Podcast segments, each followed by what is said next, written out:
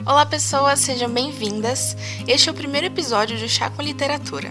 Aqui eu vou comentar com vocês resenhas, dicas de livros e histórias de escritores. Esse podcast será semanal, então toda sexta você pode esperar que eu vou estar aqui com você. Hoje, como você pode ver na capa e no título do podcast, eu vou contar um pouquinho sobre a história das famosas romancistas inglesas Anne, Charlotte e Emily Brontë. Bom, Vamos começar os trabalhos então. Ajeite os fones de ouvido e pega seu chá porque a história vai ser longa.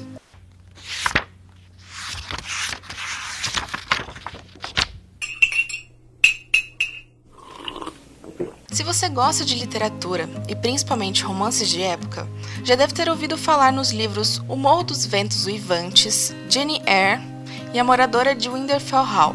Estes são títulos de alguns dos livros das irmãs Brontë.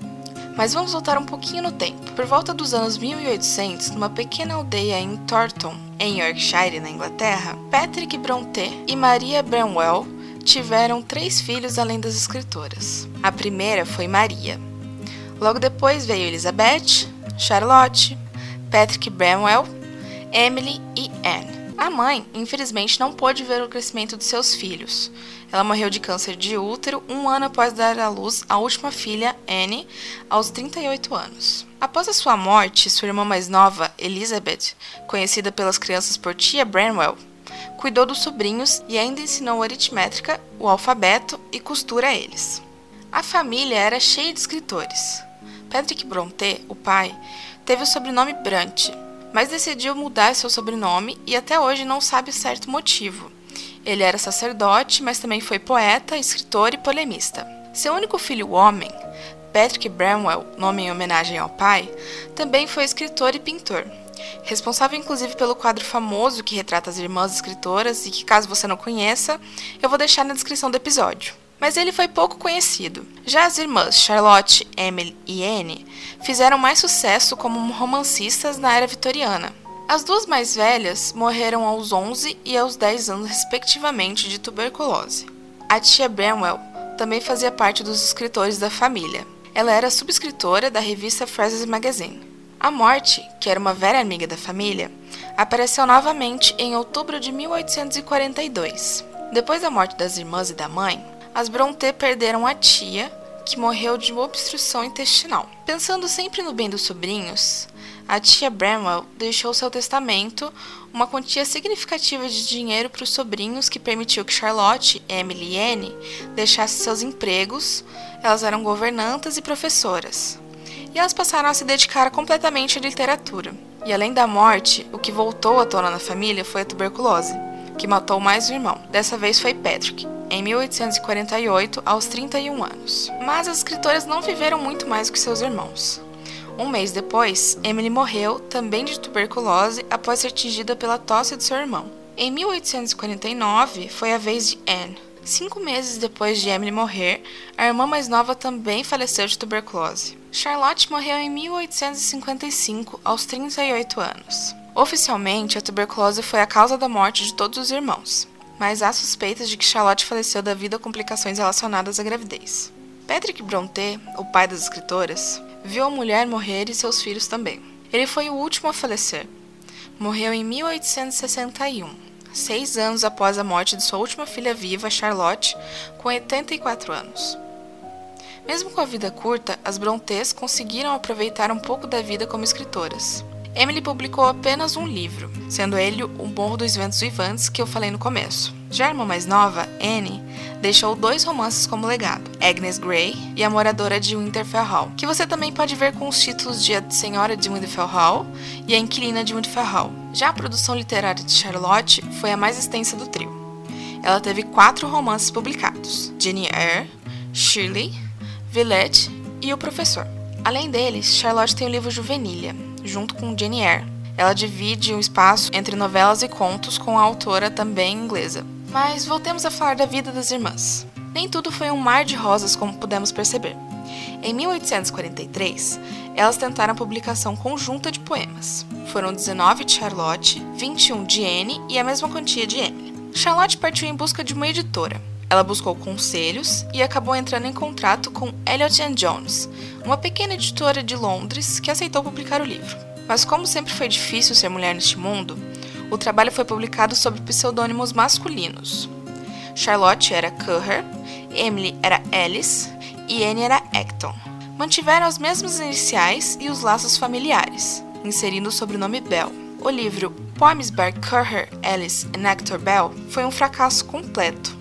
Foram vendidas apenas três cópias, mas mesmo com os indícios de que nada daria certo, as irmãs não ficaram desmotivadas. Elas continuaram a melhorar a escrita e um ano depois, todas tinham terminado um livro cada. Depois de muita luta para contar uma editora, em 1847, ainda com os pseudônimos masculinos, Jane Eyre, O Morro dos Ventos Vivantes e Agnes Grey foram publicados pela Smith Elder Co. Todos os romances foram bem recebidos pela crítica e tiveram sucesso comercial, diferente do livro de poemas. O romance de Charlotte tornou-se rapidamente um best-seller ainda em vida. A autora confrontava as opiniões que circulavam pela imprensa. Seu lançamento fez com que surgissem críticas acusando Jane Eyre de ser uma ameaça aos valores cristãos, incorporando o espírito inquieto de subordinação. E em 1848, o livro seria vinculado ao cartismo inglês.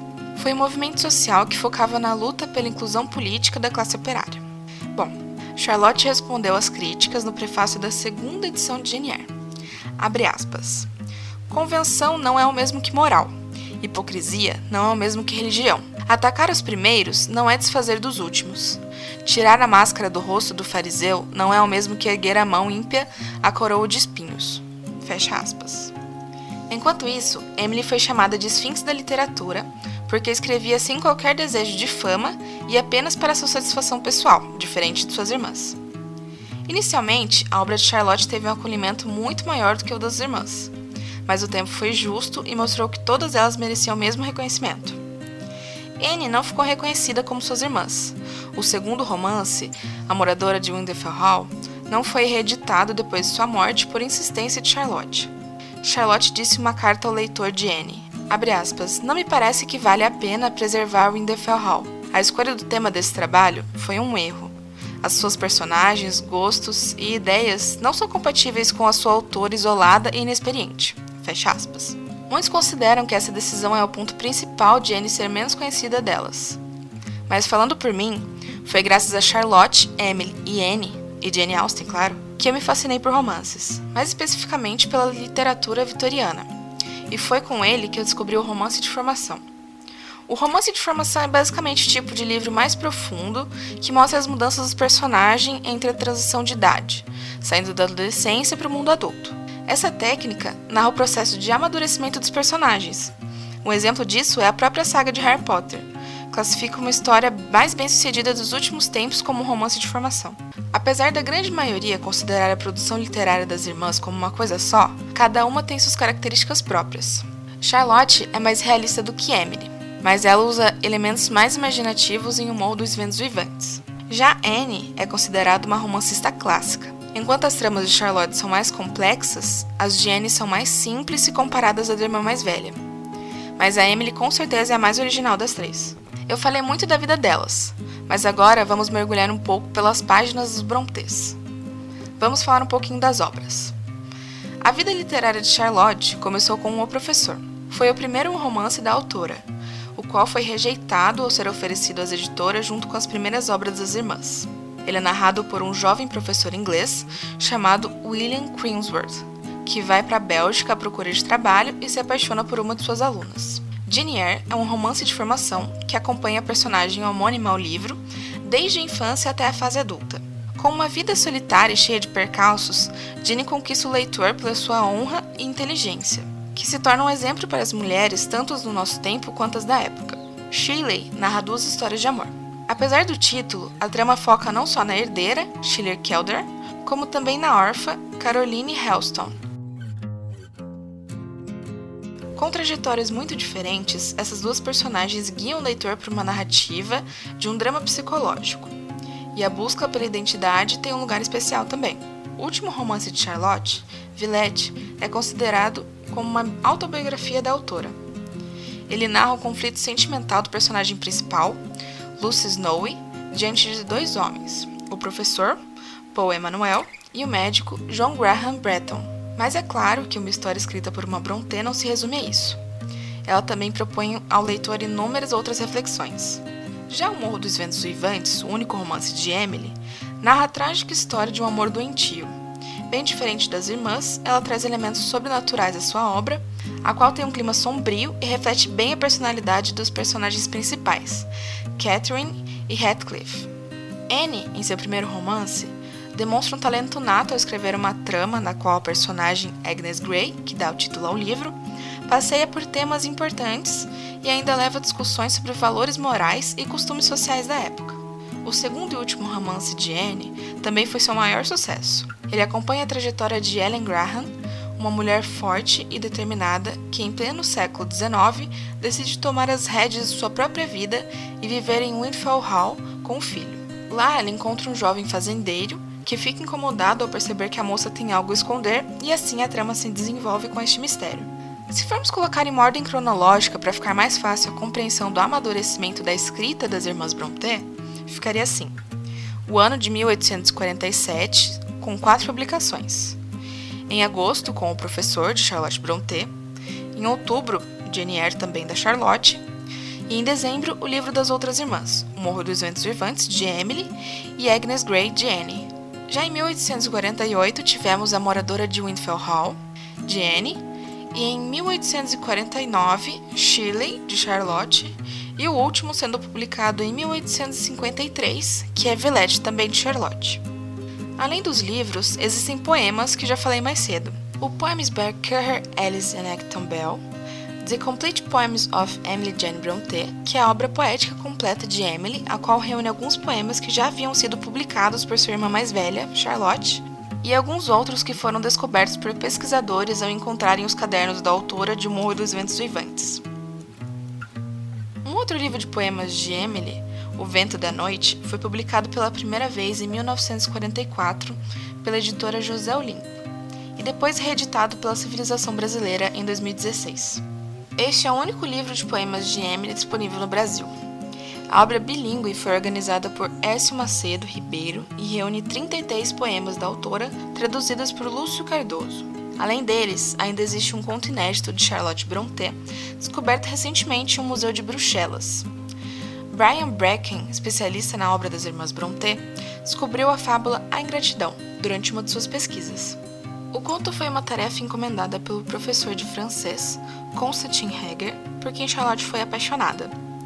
O texto está disponível em francês e em inglês no site London Review of Books, e eu vou deixar na descrição desse podcast para quem quiser ler. O professor de literatura francesa passava a Emily e Charlotte tarefas baseadas nos textos que estudavam. L'Ingratitude é uma fábula sobre um ratinho prudente e foi concluído um mês após a chegada das irmãs em Bruxelas. E em breve eu vou fazer alguns episódios de resenha dos livros das Brontês. É só você ficar de olho por aqui. E se quiser me seguir pelo Instagram, é TatianeXSilva. Eu vou deixar aqui na descrição caso vocês queiram. Eu vou sempre postar por lá quando tiver novos episódios. E se você quiser saber mais sobre a vida das irmãs, você pode ver alguns filmes como Devolution, Les Soues Brontë e o filme feito pela TV da BBC, To Walk Invisible. Eu vou ficando por aqui. Se você gostou, compartilha com seus amigos e não esquece que semana que vem eu tô de volta nesse mesmo podcast com muita literatura e chazinho para acompanhar. Até a próxima!